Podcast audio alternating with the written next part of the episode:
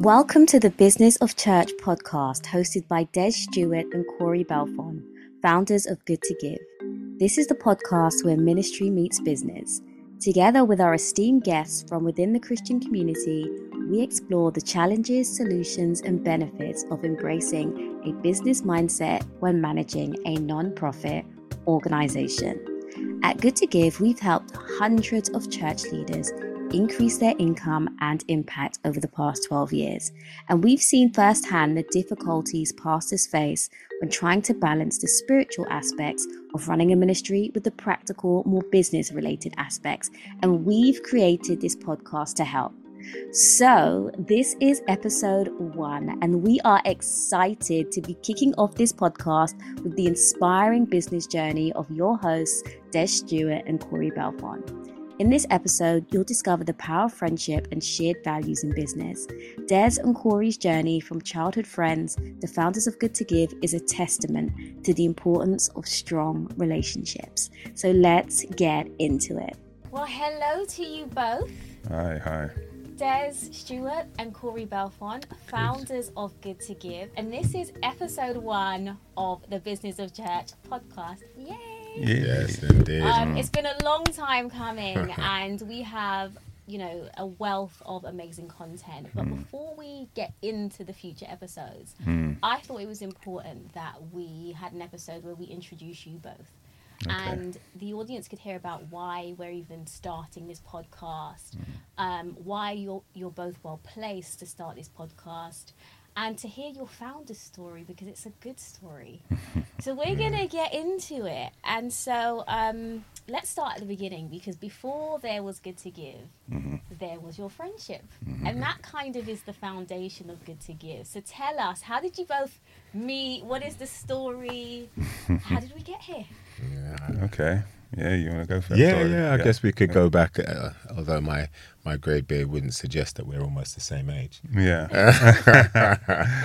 yeah, yeah, yeah. But uh, Yeah. So, um, I think yeah, well, we actually met. We both went to the same primary school. Believe it or not, went to a school Sir called John. Sir John Lillie yes. on the good old um, Lillie Road. Lillie Road. Yeah. good old Lillie Road. In fact, closer to your house than it is to my house, but Yeah. we don't live that far apart. Mm-hmm. Um, and I was in two years above, Mm-hmm. um, the same year as his sister, Mm-hmm. and with a very good friend of ours, who's still a good friend of ours even to this day, a guy called Casey. Mm-hmm. Um, and it's funny, even though we were all at school together, I guess I obviously known your sister because she was in my Mm. year. Um, Casey and I were really good friends throughout that time. I would have seen you, but probably when you're a kid, kids who are much younger than you are Seem just too like- young. Mm. Yeah, exactly. Do you know Yeah, yeah, yeah. You look at them and think, ah, just, just Yeah. that's Jill's brother, man. Yeah, let's let's just move on. Keep it moving. And two yeah. years is a big deal. Two That- years is a like- it's huge big deal, That's especially cool. when you're. I mean, how old would have been? Ten. Do you know what I mean? yeah, so you would have been eight, give yeah. or take. Or, yeah, yeah, yeah. or- And I was quite eight a and quiet. half. I was quite quiet and quite shy, I think, back then. So Mm. yeah, you know, rolling with the bigger guys wouldn't have necessarily been the thing for Yeah. me. But Um, and so, so yeah, so those it's, it's important to mention that because obviously Mm-hmm. I've known him for many, many, many, many, Yeah, many, many yeah. years. Hmm. Um, and then I just remember it was must have been the we were now we were now going to secondary school. Yeah, we're now going to secondary school. So we've all left Sir John Lee. We've gone to our different, you know, Yeah. Yeah. uh, schools or whatever.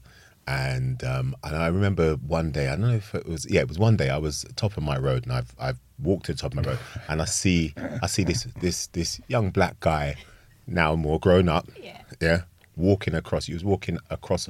He was walking on Margravine Road. That's right. Which is the top of my parents' road. Uh-huh. And I see him walking, and he's got a little leather beret on. He's got a little leather jacket on, my- and my- he's my, uh, he, he, uh, my hunter jacket. yeah, yeah, hunter and jacket. and it did look a little too big for him, mind you. All right, so but anyway, and um, and he's you know he's walking, striding. And I look, I look, looked at him, and I, I can't remember if we nodded each other or whatever. I, I really don't remember. I don't even know. If I don't saw remember me. that. No, I don't remember. That, I remember. that- so that yeah, I don't think you actually saw him, but you he was walking. He was like Heading to my- purposely walking. I was heading to my sister's school, You yeah, it was evening. You were going. You would have been Mm-hmm. going to. Um, St Edmunds. said uh, yeah, you would have been going to the because they used to have like a, a youth club back in the days when youth clubs used to be, Yeah. and down there you could do table tennis, boxing, mm. um, all sorts of stuff, you know. Mm. And, uh, mm. and I, I'd actually gone there a few times, but You know, That, my- that was an outfit. That was a well curated outfit. Yeah, yeah, yeah, yeah, yeah. I was putting together. That that that Yeah, worked yeah. well for me. Yeah, yeah, Paid yeah. dividends. I, I, I'm sure. Yeah, um, I, in fact, I'm sure I ended up with a leather jacket of some description, the Danamino at some point. But we can talk about that when we went to New York. Me, you, Rods. Hmm. We got that picture of us in. in oh, New Oh, York, yeah, yeah, out Madison yeah. Square Garden, and we Yeah, had yeah, gone to yeah. see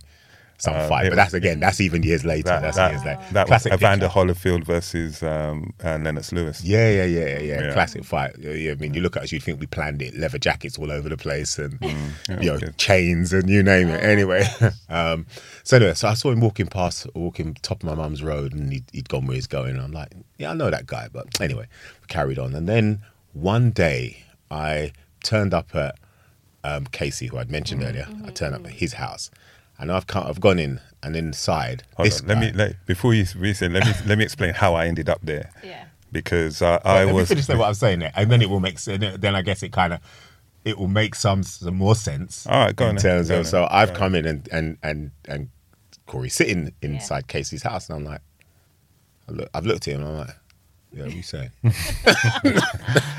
Yeah, you were surprised. You came into the room Took me, quickly. yeah, it I- took me by surprise because Yeah. I'm like, I remember we're Casey kids. never told you that. I No, was Casey there. didn't tell me he's there. So I've I've come in and I'm, I'm like, oh, oh, Hmm. who's that?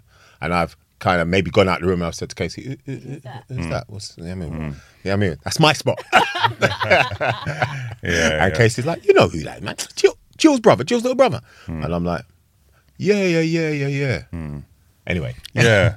But no, I mean, I'd, I'd, I'd been uh, on a bit of a journey. So I'd gone out, left my house, and I'd said to myself, right, I'm going, uh, uh, um, you know, because the school I went to was um, different to the environment that I'd been brought up in. It was quite a uh, strict Catholic school. Um, and so I went out to find some some new friends essentially, and I ended up in, in, in the area near where Des lives, and um, I ended up going on a long journey. I ended up playing football up in Tottenham and doing. A, I met a group of guys, um, uh, Wayne Thomas and a few of those guys, uh, Kevin Springer and so on.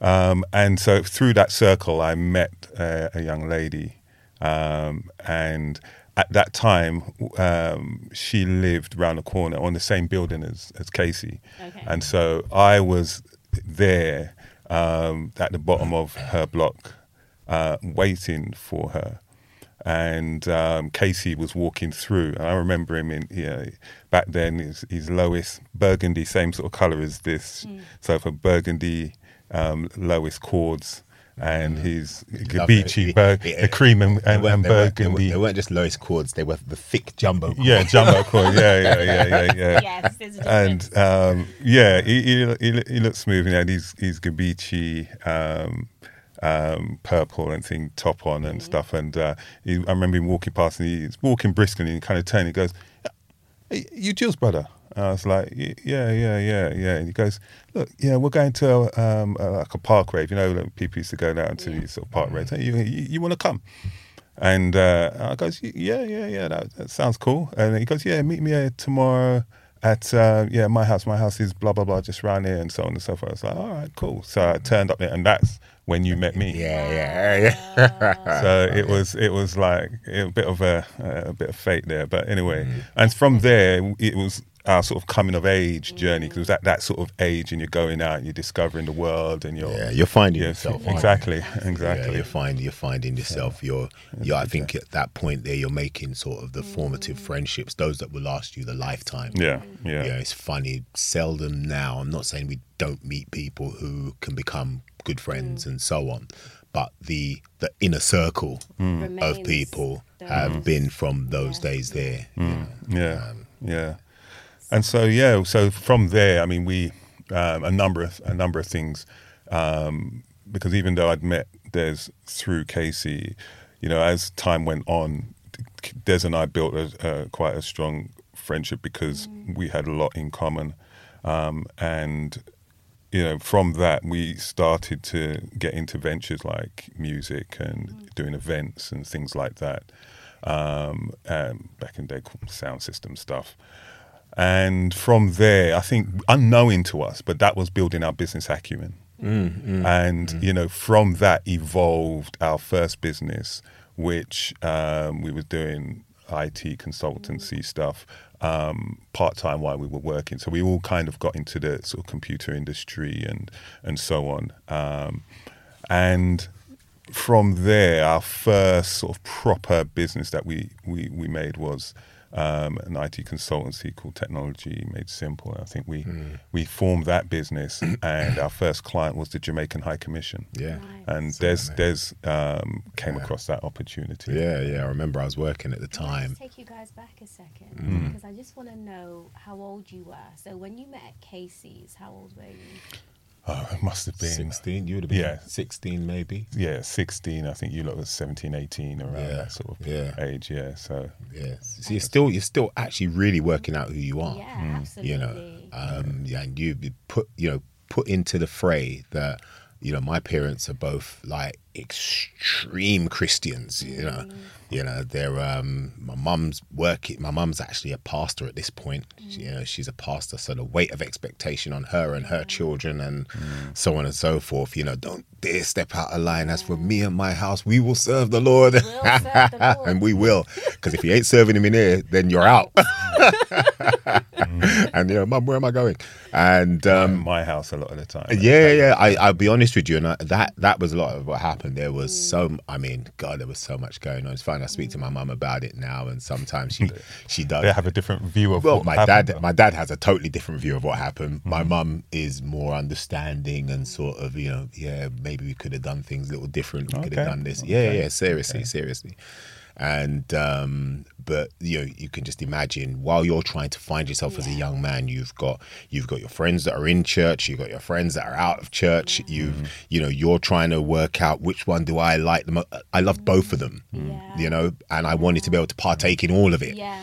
The thing is, we weren't like bad guys. No, not at So all. Not in it's the not like slightest. that, like the perception often is is oh you deal with the secular guys and so on and they're going to take you down some path. And Yeah, yeah. You know, we weren't. But I mean, I No. went to a strict Catholic school anyway. So listen, uh, there was. I mean, sometimes you know, you know that old saying, you know, um, show me your friends, and it will tell you a lot yeah, about who you you're are. the average of the The- five the- people you spend the most time Yeah, with. Yeah, absolutely. And I'll be honest with you, you know, when I look at you know you, Casey, Wayne, Hmm. Rodders, all very similar, you know, which is why we have we've been all friends from way back then till till now.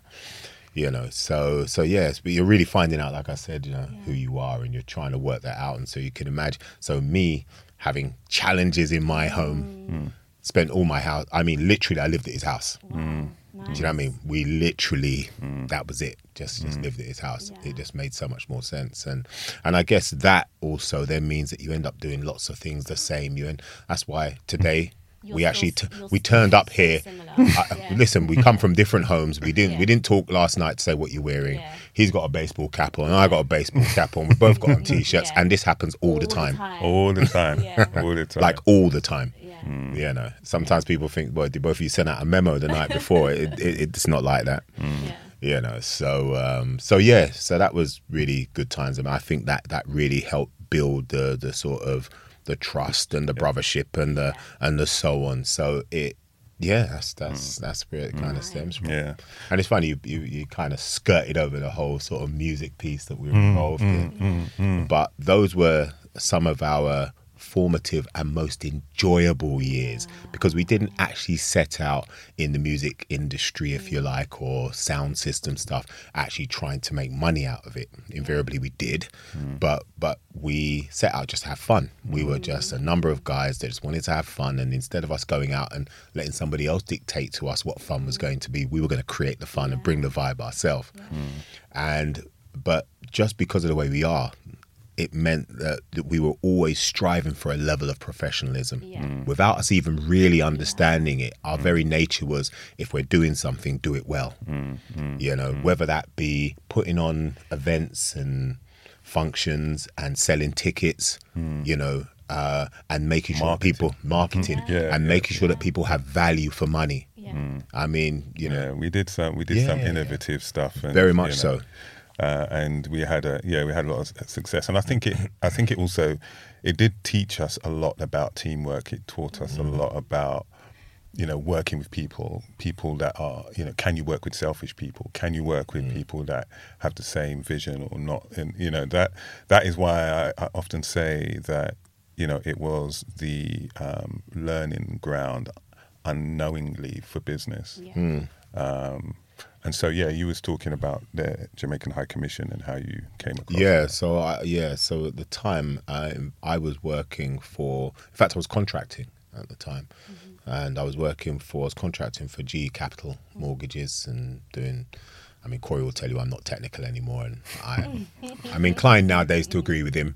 In fact, I think you tried to put down the technical mantle more recently. Um, well, Yeah, he's been saying that. Katrina like, is the first technical. person. Katrina's the first person I've been saying that I'm not technical. Yeah, do you know what? And, and you know what? And when you say that, there's a level of freedom that comes with it, Yeah. Yeah, yeah, yeah, yeah, yeah, yeah. and and not having to be as responsible as you know you might you might. Have I think to I think what happens is the quality of the people around you, their life, isn't as great because they haven't got somebody they can bring their problems Yeah, to. yeah, yeah, But I, I'm I'm trying to get away with that in my household, and it's not quite working. Don't worry. Yeah.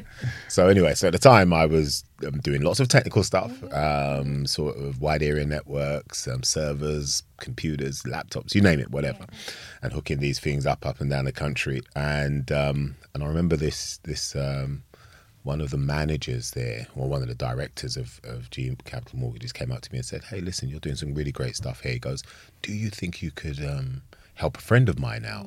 And I'm thinking, oh, somebody in his home or whatever. I said, well, yeah, what's the problem? He goes, they've got a problem. They, they're trying to connect to overseas to, you know, their, their, their computers over there and share a network and similar stuff that you're doing here. Do you think you could?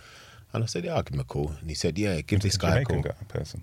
He was African, actually. Oh, okay. He was African, uh, and um, and then he said he said give my friend a call. So I called him, and that was Wyndham Dennison. Wyndham Dennison. Yeah, yeah, yeah. head of um, um, what was it finance and admin, Hmm. Jamaican High Commission, at Kensington, and uh, gave him a call. Went in.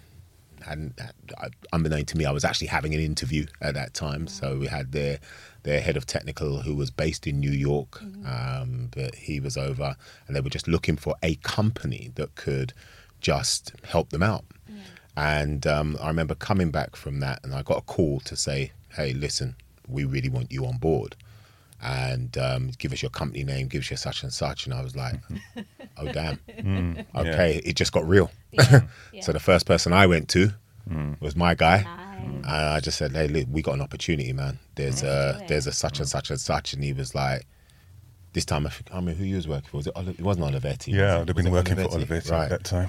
And um, and and then you know, I can't remember. It was just like, yeah, let's let's do it. Yeah. You know what I mean? It wasn't Yeah, even. yeah, yeah. It was we just. sat- we met. I think I remember us sitting down in my in my bedroom at that time and just Mm. and just talking out what is it they need. What That's that sort of right, yeah, of Just going right. going through it. Yeah. And then I think we went up there and and and, and we did another sort of assessment and Yeah, stuff like yeah, and, yeah. Then, and then anyway we we ended up setting up the company and just saying yep this is the company we'll invoice you blah blah, blah. And it just became the the the the, the beginning Mm. of what was our abs- actual business you know starting a business And I want to stop there because I think that's interesting because that whole that one decision changed the trajectory of your life. yeah And absolutely it makes yeah. me think that so often in life, we opportunities come our way and we're like, we're not ready or we can't do this. You could have said that. Mm. Yeah, The difference is that you said yes, and I think that's an important point. And when opportunity knocks at your door, you find a way. Mm. Well, Yeah. yeah, Oh, I- yeah. yeah, yeah, Yeah, I think, I think, I think. At the end of the day, it was very. It could have been very easy. We were both comfortable. Yeah.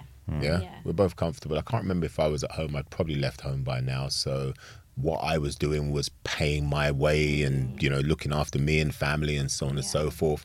I think you might have. No, still at you were home. still at home, so you know. I remember you having that Calibra you loved so dear. Do you know what I mean? Spending all his money on the Calibra, making it look like a Porsche, and um, and you know, it, so it was easy for us to just say, look, you know, we are where we are. Hmm. But I, I, I, we've always had ambition, I think, and even Yeah. though Sure. it's funny, I don't know if we ever sat down and spoke about ambitions in that way. No, I think what it was is that you and I we had a similar attitude to life. Yeah. And so that's Yeah. what that's mm. that worked in terms of our friendship. and so, you know, we were optimists. You Yeah, look at a yeah. situation and you, you, you visualize and dream where it can go Yeah. and you follow that dream. Mm. Um, and, you know, we, we wouldn't have known or really been thinking about the term entrepreneur No, per, no. per se as, as often as you hear it nowadays. But that's what we were, and you know whether that be, and I think also, like I said, the music and the, and and that that was just Yeah. an evolution of Yes, that. yeah, yeah, It's yeah. a concept, it's an idea, Yeah, and we've seen, and I think the thing that people need to experience in life is the process of having an idea Yeah. and Birthing taking it that. from here and birthing it, you know, bringing it into the world and seeing it turn into something that's bigger than yourselves. And when you've done that a few times, you know, you've Mm-hmm. The belief you- sets in. The belief sets Yeah. exactly. And so then when another opportunity presents yourself, you believe you can do it. Yeah. Do you think that that was because you had each other? Do you think that if you didn't have each other, you would have ran at that opportunity? Do you think that you would have believed that you could have done that opportunity if Cory wasn't there and vice versa? Um, what do you think? I think there's more, more, more probably there's more so than me because I think he, he he he was more independent more s- sooner in life than than I was. So I think you know the confidence to do something like that might have been, and plus if you're Do doing do you- contracting, I and tell you what. I tell you what. You know what it is for me. I think is, and we both bring, whilst we're similar, we bring different Yeah. but yet very complementary skills to the table, which is why it works so well. And life is not as hard as it could be, Yeah. Mm. both Yeah. in both in dire situations and in great situations. Yeah. Because we've we've we've we've we run the gauntlet. Yeah. Yeah, I mean, we've been involved in business that for one reason or other didn't work as well. Nothing really to do with us, just a Mm-hmm. Matter of the way the times were, and that was just what happened. Um, and you know, so we've you know, but having each other has always meant that you've got someone you can lean on. Yeah. Mm. I speak to loads of people, and people are always envious of the fact that mm. I can lean on this guy and vice versa. And mm. like I said, it's it's different yet complementary and really does work well. I, I I think with me, one of the things I had that maybe you, you didn't have as much, mm. or probably you might say you didn't really have, was you know, my parents and the way they were. Whilst I mean, you know, my mum's well read and well versed and scriptures and everything else. No, no, my dad's actually quite a simple guy, but yet a very, very powerful guy in terms of his thoughts. Without being overly educated, he was a man who was happy to buy property, who was happy to run the gauntlet and and and gamble in the right sense of the word. He knew that property uh, was was going to be the way forward, and he bought stuff. Yeah. So I was able to see that. Yeah. My dad was the type of guy who would go to the Sunday market and he would purchase. And I'm telling you, I- you know, he's half the height I am, but if I could be half the man he is, I'll be a great guy, right? Listen, he would um he would go to like a Sunday market. He'd buy bed sheets and he'd buy clothing and stuff like that. He'd put it in a suitcase, and I remember being about five, six, seven, and we'd be going round to his friends and family and other people that he knew, and he'd be selling that stuff. So I had an early introduction to business from mm. early, early doors. My dad used to run a partner. And everybody, who, yeah, I mean, certainly in the black community, know a partner. I used to run the partner for him, and mm. every time someone took a draw, he'd make a few pounds off of that, and he'd go, "Yeah, we put that down here, and the way we use that, if somebody can't pay theirs, we put that in until we get it back, and we mm. charge them an extra such and such for it." All those things there, you don't even really understand. They're just in your, Yeah. they're part of your psyche. They, they're part, of, you know. And then my mother was the type, you know. I remember she would be standing up at church preaching and carrying on in front of everybody, and I'm like, I'm looking at her thinking, I don't know how she does it. Mm. And then one day she was called to um, preach at Brighton Conference Centre. Yeah. This time was part of the Church mm-hmm. God of Prophecy. Mm-hmm. And Brighton Conference Centre, as you know, that's where the Conservatives have their big ten thousand people, or their so it's not a small amount. And I remember the first time I she she went to stand up and speak, and, and I remember her practicing and practicing and practicing, and then she gets up and she gives this speech, and my heart is in my throat while I'm listening to her, and she tears it up. I hear people mm. speaking in tongues, and yes, Lord, and I'm like, that's my mum. So you imagine if you have Yeah.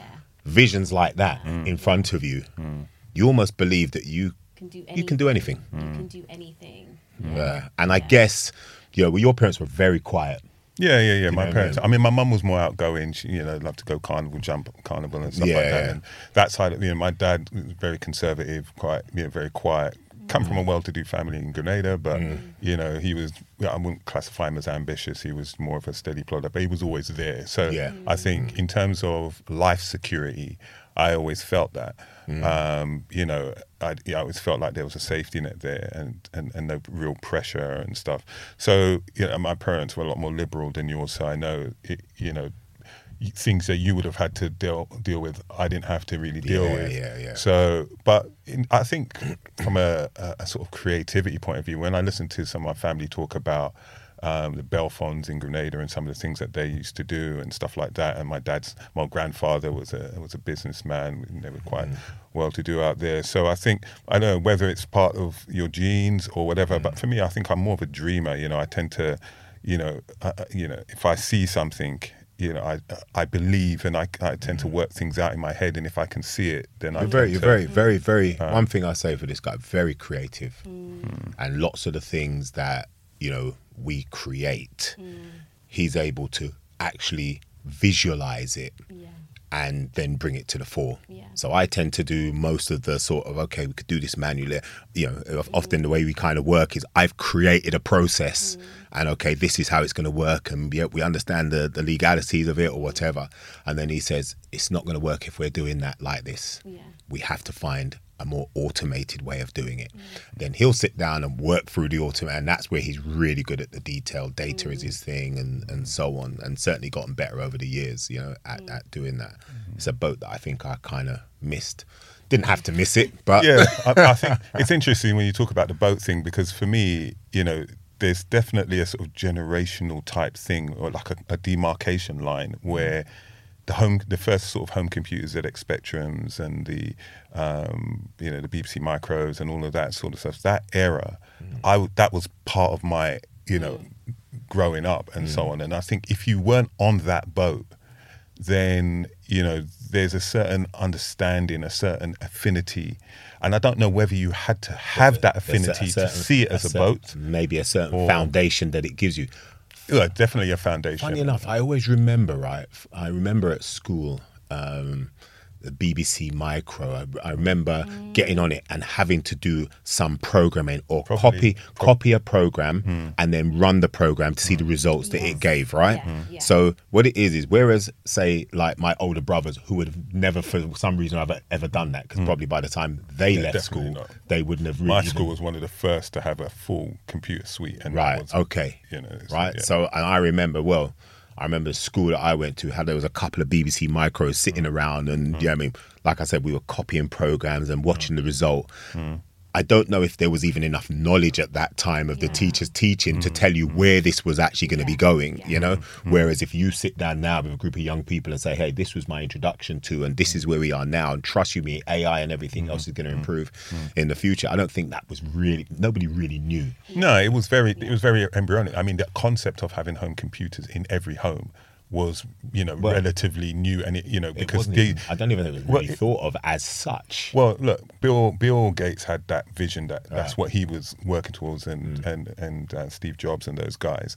But in terms of like the first early computers, ZX Spectrums and so on, those were the ones which sort of really took off, and people started to have like home computers and playing games and doing programming and, and all of that sort of mm. stuff.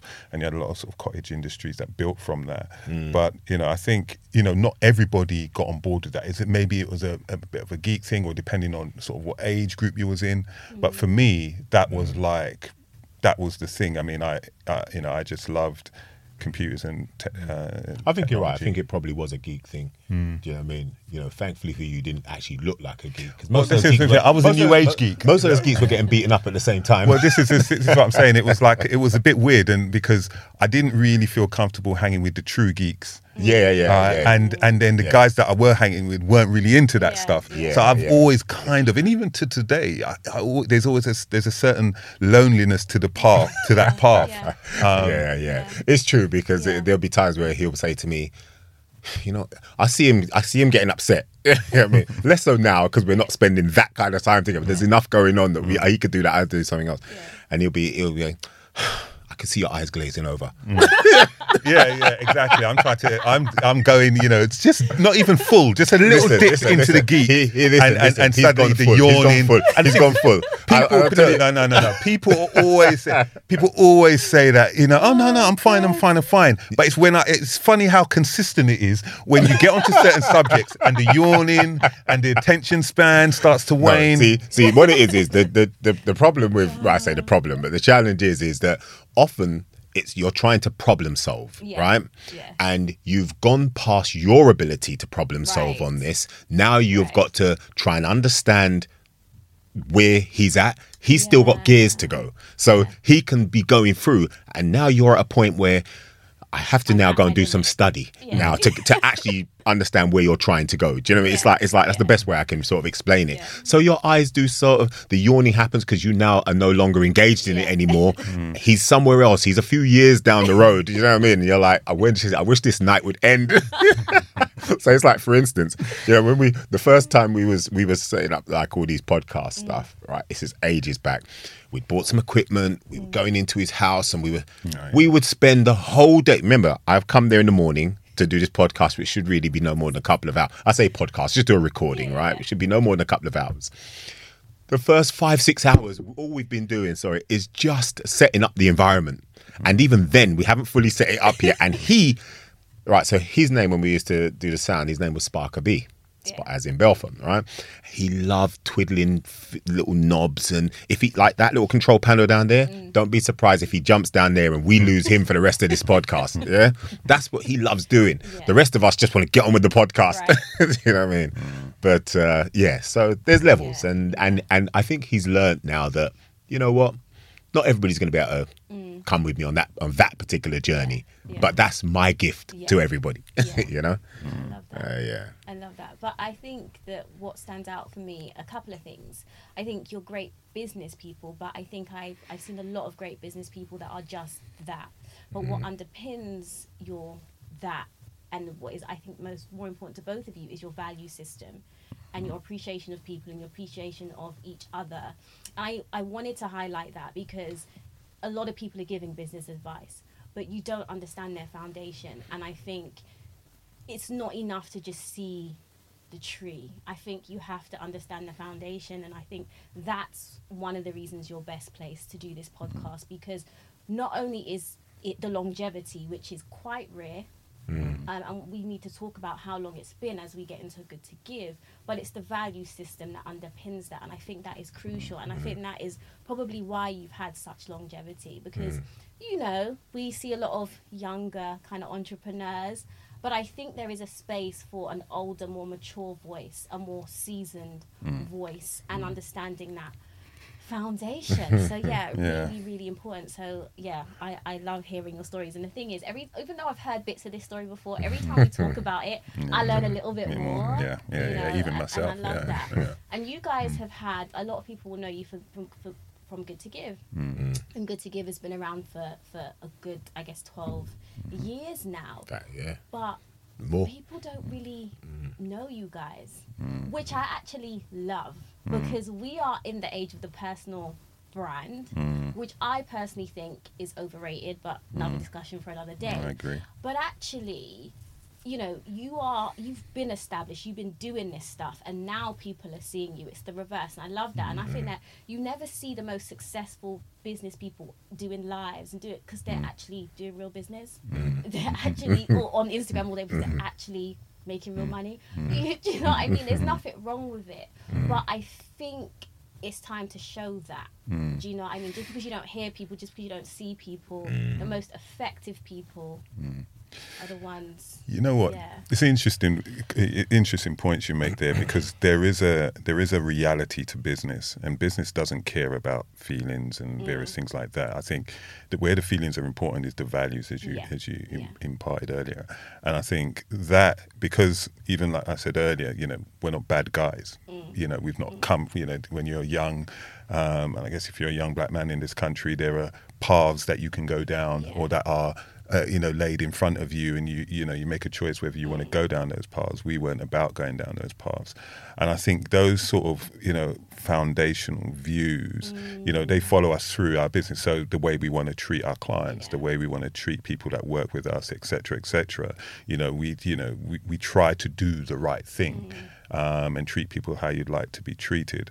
Um, and but there is there is a lot of misnomers and people just thinking that business is um, you know you, you got a business card and a concept and that's it. Yeah. you know to, if the, the fundamental foundation is creating value. Yeah.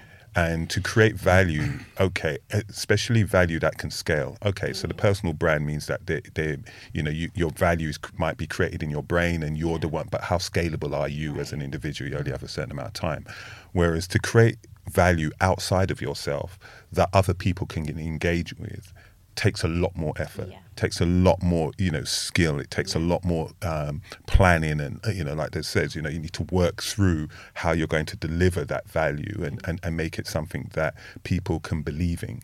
And i think you know once you've done once you've done the work i mean people want to talk about starting business don't want to sit down and put a spreadsheet together and Right. and actually figure out what the what what does their immediate future look like uh, and so on. But once you go through those those, those, those steps and those processes. And I think it, maybe it's helped because we've always had a certain level of technical ability, Yeah. and that ability allows you to get you know a number of the building blocks in place. Be able to mm. put together a spreadsheet, be able to plan out something, 100%. maybe to be able to okay, uh, you know, I, you know, some of the things that we've done you know, may have involved maybe me geeking out and doing a bit of technical stuff. But you know, I I, I might create something, but then it, with with Des's outgoing and, and charisma, I can go and sell something. You know, you can have something. You, so it takes it takes a combination of things, and I think you have to realize that. Yeah. A lot of people just think it just happens. I've done this. I've done that. Where, where's all the business? Yeah, and, and and the business doesn't come. You know, so you have to go out and you have to you have to put yourself out there, put mm-hmm. yourself on the line, and and more importantly, people need to believe in you Yeah. if they can believe in you, if you can sell the passion in terms of what you've done, that passion often comes from walking that path. Because you know the nuts and bolts, and you know when you're talking to somebody who's just high level conceptual, Yeah. or somebody who knows what That's they're something, talking yeah, about. Um, and uh, you know, a lot of people are afraid of the detail. They want the end result. Yeah. They want it, that's Yeah, the thing. yeah. And like they said, can't walk the path. yeah, Yeah. that's what they said. When we started on this journey, it wasn't for money. It wasn't for thing. It was for fun. Mm. And so, you know, when you're doing stuff for fun, you you you learn lessons that you wouldn't necessarily learn if you're just looking out for the money. Yeah. Although, in, and in later life, we've often looked at ourselves and thought maybe we could have been a bit more money mm. orientated. You know, you know, we've often said that and thought, you know what, if we had our eye on the money more, where where might be we uh, Where might we we've be? yeah, yeah. Um, much, now? more, so, much more sooner. so, but Yeah. you know, it's it, you know, it's it's a, it's a journey. And I, and I think there's another thing to that as well, which is, you know, as you go on in your business life, you know, don't think you can do it by yourself. Even if you are by yourself, you need mentorship. You need you need maybe more than one person that you can go to to find out how and why. You only know what you know, mm. not what you need to know. Yeah. Yeah, and that I think I think sometimes you know what because we've always had each other and mm. we've always we you know we've realized this as a problem. Um, you kind of counsel each other. Yeah. And so then you you don't necessarily you know y- y- because of your capacity and my capacity to kind of put ourselves objectively in a situation and mm. give the other advice. Other people haven't really been able to sort of get into mm. that, Yeah. Mm. and so therefore we haven't learned maybe some of the lessons that we could have learned had we mm. been more um, honest with ourselves and say, well, look, we don't know the answers. Yes, we can theorize the answers, but just go and ask somebody who knows, Yeah, who, who's got more experience. And, than you. even to this day, and it's and it's more so in the last probably couple of years, Yeah. that we actually start saying no. Let's go and find some experts for this. Yeah. you know, mm-hmm. Yeah. as simple as it might appear to Yeah. be. Although I think one of the challenges, though, is that when we did start to understand that, even in our earlier, you know, if you go back even further, Yeah, yeah. you come across experts, and when you double click on them, they're not experts. Mm. Before you know it, you're telling them more about the subject matter Yeah. than they're supposed to be helping you with. I Yeah. think that's because people don't necessarily go and do their own research to understand. They're posing as un- an expert, though. Yeah, That's the problem. I know, I know. Social media age, Yeah. it's quite standard Yeah. procedure, it's- and it's shocking. Yeah, Mhm. but but fake in order for you you, make but uh, but in order for you to to know that somebody is actually you know giving you best value Hmm. at the very least, there's a certain amount of you know obligation that you have to make sure that you. Oh, you mean to, back when you say you uh, do the research, you mean as us? Uh, no, no, um, anybody, anybody yeah. who who I think finds themselves in this position. Like I Hmm. say, you know, you can be going on and doing business for ages, and you may well be doing well, but you can always do better Always. you know, or you could do a lot worse, Mm. you know, and um, sometimes those margins are, are, are very few and Mm. far between. I think I think what what tends to happen is you, as you go along in your journey, you find good people, and you you realize the value of good people, and you hold on to those people. That you know you're trying to you know, and I think that maybe because you know from the immigrant mentality, you know, and and certainly a typical West Indian home, you know, going out and inviting people into your home and mm. and that whole social thing, and and it was not encouraged. Yeah. within your family space yes. Mm. Within familiarity mm. yes. But outside of that you have That is one friend you have two true. friends you know you yeah, don't yeah, do yeah, I know about you know- you, you, you, you only have one friend, only one friend that comes into your house. You don't tell people what you do. Yeah, exactly. you know, Exactly. And I think that is actually uh, a real wrong thing. Mm. I'm not saying you must go out there and tell everybody what Yeah, you do, yeah. but you need to be able to be held to account. Yeah. Mm. You know, I, I and, know- and I think I think I think you know there's a you know one of there's a theory that the you know that Homo sapien and Neanderthal the reason why Homo sapien won out was because they were social mm. and, and and and Neanderthal wasn't and I think we underestimate that social aspect and even from a business perspective you know and I think maybe a lot of people from the immigrant background depending on the culture you're from especially in, the West Indian culture don't re- didn't learn early enough the importance of friendships and, and networking. Maybe not friendships on the level that we understand friendship, mm. but just social networking and, and, and, and making connections and relationships with people. But then I think then context is important because there's a reason why. That was about safety. Well, right? That's true. Uh, There's the whole. We all understand. I mean, Yeah. that that's a whole dynamic for a, a, a broader pro- podcast for sure. Yeah. We know that's. I'm taking it for granted Yeah. that we all know Right. That you why know, that, we are like that that. You take it for granted that you know who to talk to. Because as I was going to say, yeah, it's not it's not that you go and tell everybody. I'm not going to stop the guy down the road and go, hey, by the way, you know, I'm mm. going to be looking into mm. doing X, Y, and Z. Yeah. You know, but there are going to be people within your circle that you know and love Mm. and trust, and you should be happy and, and free to be able to talk Yeah, to them about what yeah. you. They hold you to account, and by holding you to account, this is they see you in three months or six months, and they say to you, oh. What happened with that thing you was doing? Yeah. Mm, mm, Most mm. people don't want to hear that question Yeah. because they're not prepared to get up and do anything about it. Exactly. You know? I think also, you know, within the certainly I can speak for myself, but I think this might be more more common is that in our in our, in the sort of immigrant sort of West Indian circles, the level the the amount of professionals that were that you were exposed to was relatively mm, limited. Yeah. So you didn't have that relationship where oh uncle such and such is is a lawyer or blah blah blah is an Yeah. accountant or such and mm. such and such, where you can be going to and getting those knowledge those bits of knowledge and those little pearls of wisdom or whatever that little leg up, right? So in that scenario, and I think that feeds into what you just said there in terms of asking certain questions. How many times have you mm. gone to certain functions where you see certain family members, you don't really want to ask, oh, so what you're doing with yourself? Yeah. You don't even want to have Yeah. those convers- Yeah. those Yeah. conversations, Yeah. you know, especially as you get older, um, especially if you're doing well.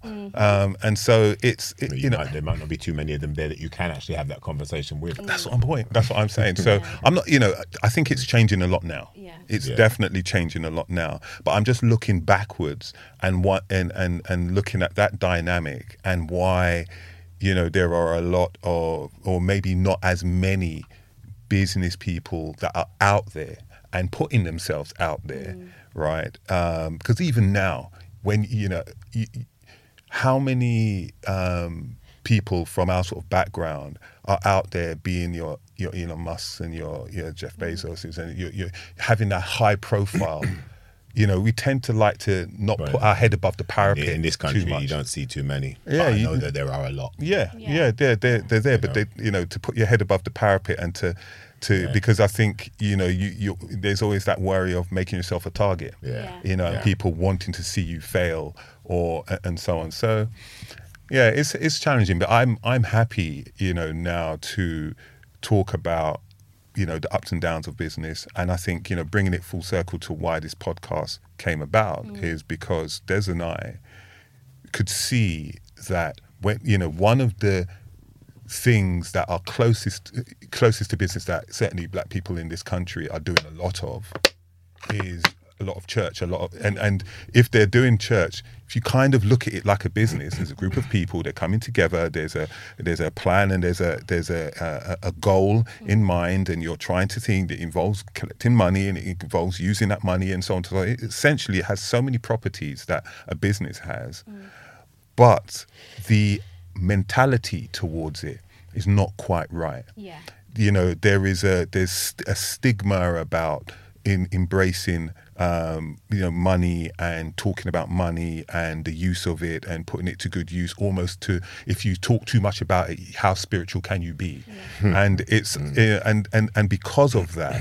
You're not seeing the successes, and uh, as many of the successes. And what you really, what Des and I came to the conclusion, and you know, when we, when our business in 2008 in a financial crisis came to an end, as Des alluded to earlier, you know, we want we had a blank sheet and we wanted to do something um, that was that was that we felt more, I guess, more passionate about, and um, because of uh, because of Des's background and because of uh, uh, the circumstance in terms of it's interesting how we came across the gift aid scenario but um, you know rather than going into all of that but the but you know that concept of the initial it was actually a gurudwara that we did uh, the first sort of gift aid um, claim for right and built the business around that but it really gave us um, the opportunity to work in a space where people really needed our acumen in terms of business and to bring some more professionalism, more structure. Um, and because when you look at it, nobody's really serving that market. You know, I had the unfortunate situation where you know I was I was at a, a, um, a Church of England church and speaking to a, a, a priest there and telling them about what I do. I went there with my family, and on one Sunday I was going there a couple of times as I just moved into my area, um, and you know he I'd already told him what I, I did and so on and so forth, and um, you know within the with the vague hope that maybe they could utilize our services and, and so on. But anyway, you know, on another service, I was there and they was having tea and cakes or whatever and so on. And he, you know, uh, he came up to me and he was like, "Oh, yeah, so you, you still taking advantage of those churches, are you?" And I thought to myself, first of all, to say that to anybody It's disrespectful. is disrespectful, Yeah. right? And then to and then what it showed was a and the thing is the gen, the weird thing is is I don't actually think he thought he was being Of course not. That that way, but it was just not. how he saw it, un, yeah, Yeah. Un, unfiltered. And I said to I said to him, look, not everybody is in your position. Not everybody's in your privileged position to be in a in a in a wealthy area. You're in a you're in a, a royal borough. You have ex professionals from the city and so on and so forth offering their time free of charge to do your books and your accounting and so on and so forth. I goes, what about that small secular, ch- you know, sort of not secular, that that small evangelistic ch- church in some um, poorer area mm. who needs who needs the same sort of help? Mm. Who, who who's going to go and help that person? Mm. There's nobody there serving those people, and most of the people going to those churches may, might be from a working class background, don't necessarily have that skill set. They've got the heart, then they've got the the desire to want to support, and there will be people that will volunteer themselves that just unfortunately won't do a great job. Yeah. Who's supporting them? Mm. He couldn't answer that. Mm. S- Subsequently, he never saw me again in, in his church. He's going to see me though at some point. you know but you know and this it, that just really highlighted what des and i were had encountered because when we started this business we did some um, you know, market research and we mm. spent uh, you know a good few weeks um, a month or so just calling and speaking to you know we put together a rough concept mm. and was just calling around and seeing what the appetite was and we're just trying to formulate like fine tune the best solution you know whether we should i remember even when we was looking at designing new envelopes and we wanted to kind of automate it, so we was trying to use that maybe the um, same system as the lottery where you tick mm. the, the things and so on and so forth. And i remember speaking to a friend of mine kennedy and he, he'd run it by some people in his church and it's like nah you know it's mm. too similar to, the this lottery, lottery and it just seems gambling, like yeah. such and such and so on and so forth. So, but just going through that process, we really understood that there was a need, a mm. real need to bring support and structure, and hence why, to be honest, you know.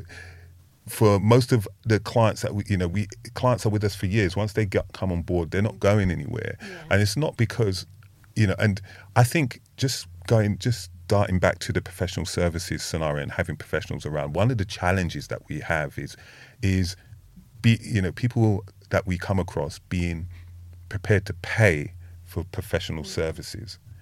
You know if you're not used to that in your day-to-day life Yeah. when somebody comes and says you're got, you've got to pay a, pay a fair mm. amount to get good value for this Yeah. eh, for the service. But here, you know, being able to sell the concept of return on investment. Yeah. Hmm. You know, we come from the business world where that's like That's standard, standard. talk, Yeah, right? yeah, To go eh, exactly. Yeah. You know, you go into a church and you start to talk, try to talk to them about ROI.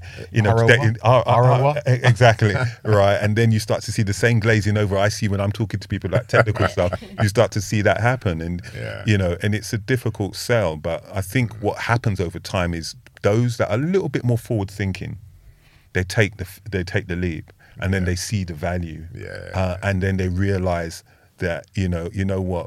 It, you know, it allows me the headspace to It's- do other it- things. It's funny. You normally have to put it to them very, very differently. So you know, I'll go in there and I'll sort of say, "Hey, look, this is your retrospective potential." and You go in there and you sh- you show them.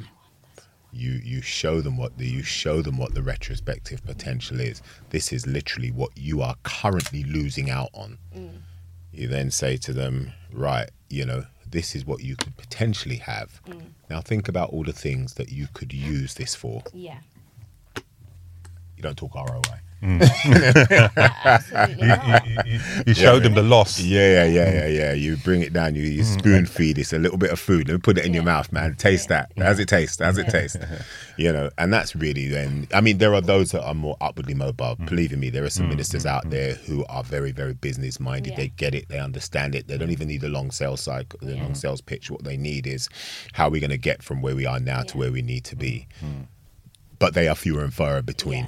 You know. Yeah, I guess as people become more technical, Yeah. tech savvy, they, Yeah, absolutely. And then you have the sort of more younger, upwardly mobile churches, and uh, who are who are actually preaching more of a, a message of, hey, look, you know, we're here for a time, but we can live well while we're here, Yeah, and you know, and you should be living well, and you are the son and the daughter of a king. Yeah. Do you ever see them living rough? No. Yeah. Do you know what I mean? Let's make use of the resources and mm. things Yeah. that are at our disposal to mm. allow us to get what we, we should have. Mm. So there's two things I want to talk about. First is some people we jumped a bit. So some people don't might not even know how we got from Tech MS to Good to Give and what Good to Give actually does. So Okay. let's talk about that because Yes. Let me Yes. talk about TechMS and that bit, and then you talk about Yeah, the good to yeah. give. So from TechMS, as- I mean, Des and I coming from a technology background, we had a um, we like we spoke about our first um, business, Jamaican High Commission, and so on, and we grew that business from that that point there ultimately to 17.5 million at its peak, and that. Um, that business journey taught us a lot, but as I said earlier, in the 2008 um, credit crunch, um, financial crisis, the banks, you know, part of the ability to grow that business that well was using invoice discounting, is where they advance pay you on your invoices or a percentage of your invoice. Uh, and we had a lot of big blue chip and sort of local authority clients and things like that. Uh, and that whole business, yes, whilst it grew well, um, was a real um, pressure cooker because you know you've got overheads of over hundred grand a month, and you're you know you're turning over millions and so on. Margins are are reducing because you know you've got manufacturers who are starting to go direct and they're eating into your client base and all of these sort of pressures and so on. And then it didn't take much for 2008 to tip it over, and um, and yeah, so that that you know kicked off a, a, sort of death spiral, which meant that we had to um, end up wrapping that business up, not in the way that we would have liked to. Um, but it certainly it, was enjoyable. You know, it, it had its highlights, and we really um, learned a lot about business, um, good and bad, um, it, through that journey. And so um, after that, we were, f- um, you know, on the day really the the new page turned on the day that um, Obama was inau- inau- inaugurated, um, and so on that day, you know, Des and I um, started a new chapter and said, right, okay, what what do we want to do? Where do we want to go? And so on. And I- originally, I, I actually I remember we were um, so the company that literally took on our our business at that time, the Tech MS business. So they, if you like, they bought us out of administration, um, and we were still part of that company, helping to hand over, get the clients, you know, brought over and and so on. It's never quite a smooth transition, but you know that was never for us, it's like no, mm. we we need to be free men. Mm. Do you know what I mean? Mm. We have to work for ourselves. It's just the only way, you know.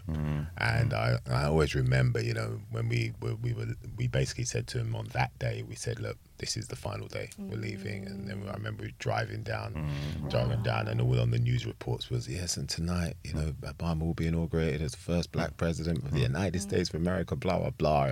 And it was just something as a black man, black men, you know, driving back at that time there and hearing that it was like a new chapter. Yeah. It was like you know anything is possible. Yeah. You know, we've been part of of, of a, our journey up until that point had just been totally successful, and even then was still because Yeah, lots of the clients that were, were were moving over at that point were really like, well, look, is there anything we can do? Our relationships with loads of those clients was top still, Yeah.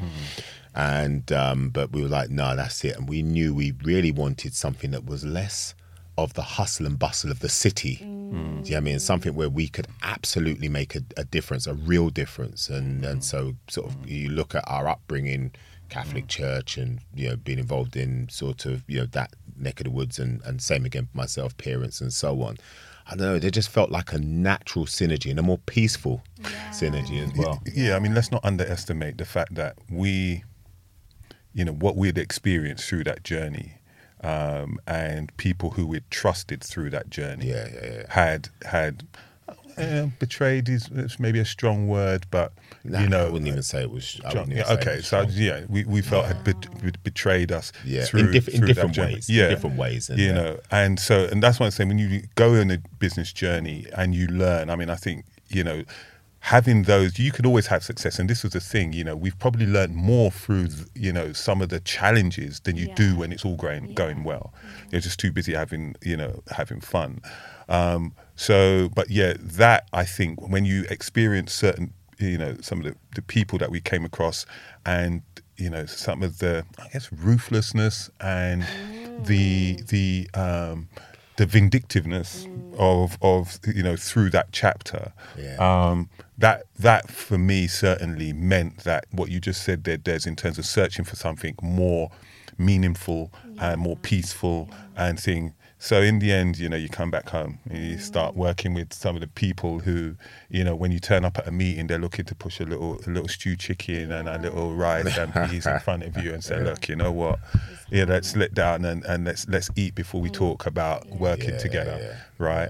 That was like just uh, It was chalk- therapeutic. It, was chalk and for us. cheese. It was chalk Yeah. and cheese. Honestly, yeah, One, yeah. one, one scenario. You're going in with a shield and a Hmm. and, a, and it's And a you not an armor because yeah, it's a yeah. it's a battle. And another one, you're going in just a loincloth Hmm. and someone giving you knife and fork and let's just eat some food, man. Let's fellowship, man.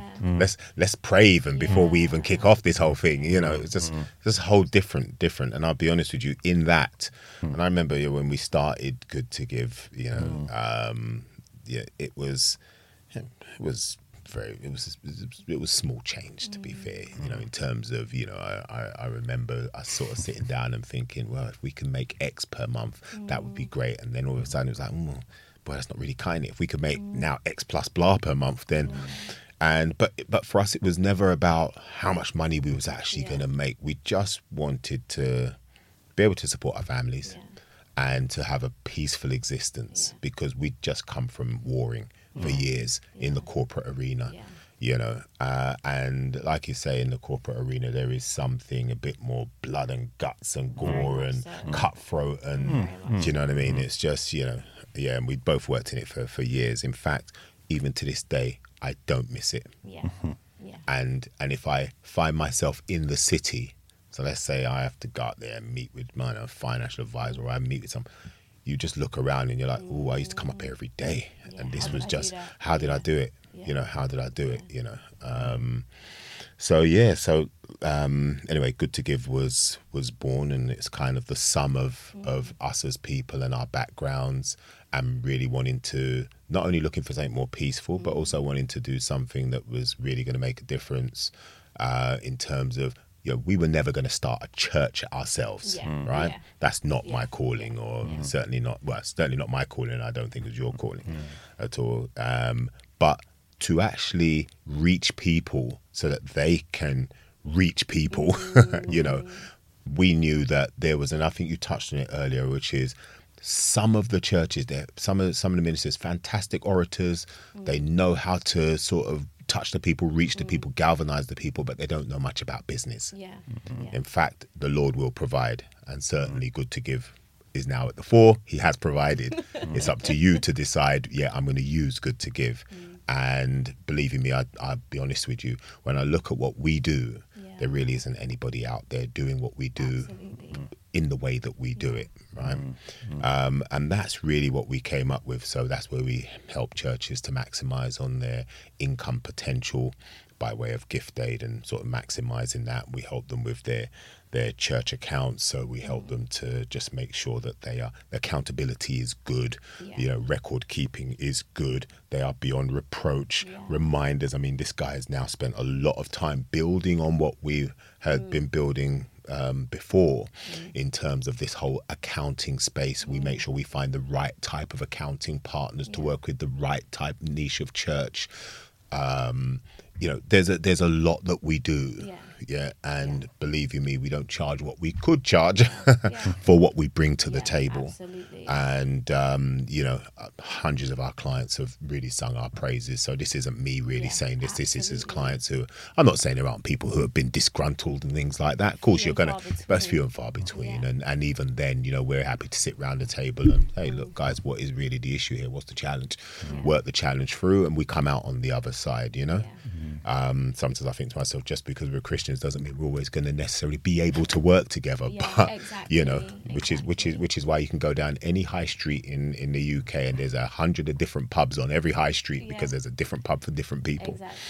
But um, yeah, what we do right right now is just you know, for us it doesn't even really feel like work. Mm. And that for me, I, I've I've said that for a long time. That for me is really why I love it so much Yeah. because it's just it's enjoyable. Yeah. You know. Yeah.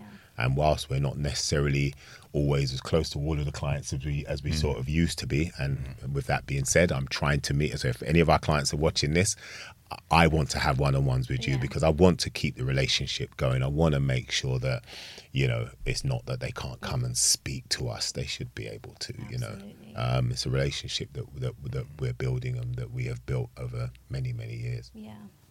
And there's um as we begin to wind down, the second question I wanted to ask you is and you've kind of answered it in a way, but what would you say to those people that say actually the church isn't a business? that, you know, God is the head of the church and, you know, we need to be spiritually led and what would you because there may be people watching this and thinking that. Let's Yeah. let's talk about that. Yeah. Um, I would say to them, unfortunately, the fact that that they have both income mm. and most of that income is going to go out, so they have lots of outgoings. Mm.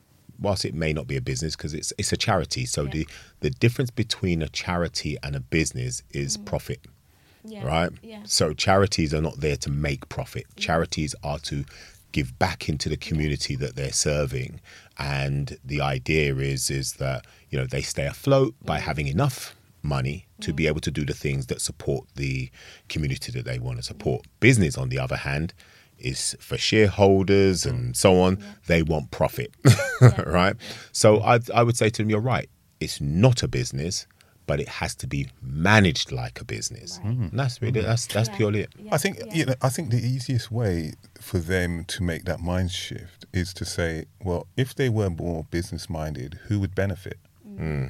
It would be their organization. It mm. would be the people that they're trying to help. It would be the people that support the church. It, it means that, and you have an obligation. I mean, if people are going out working hard mm. and then giving you money, and you're not a good stewardship, a good steward of that money, Yeah. Mm. y- you know that to me and not doing the best that you can to now people might say and i think sometimes this is the issue about understanding value. People think that by not spending that money on professional services like what we provide that somehow they're doing Yeah, the, yeah. the church a service by trying to get everybody to volunteer and do x y and mm. z but this is where the, the, the naivety and this is maybe where life experience Yeah. comes in and mm. so on, where you realize that, you know what, if we focus more wholeheartedly, because one of the things that I also notice, when when you're, when you're in a position where you're able to see hundreds of churches and what they're doing, and you start mm. to see a commonality, and you start to realize that you're not really reaching out. Mm. You're, you're kind of, you're you're kind of a little bit insular. What Yeah. events are you doing to Yeah. actually get Yeah. you know to get grow your tentacles into the community that you're Yeah. based, so that they actually know that you're there and that, that you know and they, and with that you think, well, that's why you're not growing. Mm. And Mm. and that takes headspace. That takes when you wake up, you've got one thing to think about. Mm. When you go, when you wake up and all the people in your church are all thinking about processing admin, Mm. They're not talking. They're not talking and spending their time Well, I you yeah, what. working mm. on mm. events and trying to get out into the community. Mm, I tell you, you're, you're right. There's there are there are there are lots of, and I, I've come across many of them. Like you're, yeah, yeah. As long as we're having Bible study and we're mm. we're worshiping and we're praying as many hours as we're awake, right? That's that's it. You know, something's wrong with that, in my opinion. You you need to be doing more than that. Yeah. You need to be freeing yourself up so you can do what you specialize in, Yeah. right? I've I've come And across called you to do. Absolutely, yeah, yeah. yeah. I've come across uh, uh, so many um, organizations, and in some cases, pastors or an individual within the organization who have been like, "Look, there's." They don't get it. I really want the service. I want to use the service, but they've said we can do it ourselves. I've said to them, okay, no problem. I'll check back with you guys in about in a few months' time. I've checked back with them in a year, and they're still exactly where they were when I left them. In fact, they're in a worse position because of the four-year retrospective claiming period. They've lost out on years of claiming. No, everybody has had the great idea of yeah, we're going to be the ones who are going to do it. We're going to get this person in place, that person in place, and unfortunately, that person didn't do it. That person now either left You know, it started and didn't they, finish. they started and didn't finish. Uh, we don't even know where the donation envelopes are anymore. And it just doesn't get done. Mm. You know, I've sat down with some people who have said, oh, but, you know, you're, you're going to charge us X and we have Sister Blah that can do it for Y. And Sister Y doesn't doesn't actually turn up. or, or, or the thing is, or Sister Y does it, and as long as they see a claim, as long as they see a yeah, claim, something was done. Something was done. So they got ten thousand pounds, and they think, "Hey, great," but they don't realize it should have been forty thousand pounds. Yeah. And so they would quite happily, and and and you, I remember you telling me about, you know, them being more worried about what we were getting paid rather than what they were going to make from that situation. Yeah. Yeah. And it was like, well, look, are you prepared to lose the hundred thousand or hundred fifty thousand pounds because you don't want to pay us our fee? Yeah. You would rather risk losing that. You'd rather you'd mm. rather claim thirty thousand pounds Yeah, Yeah.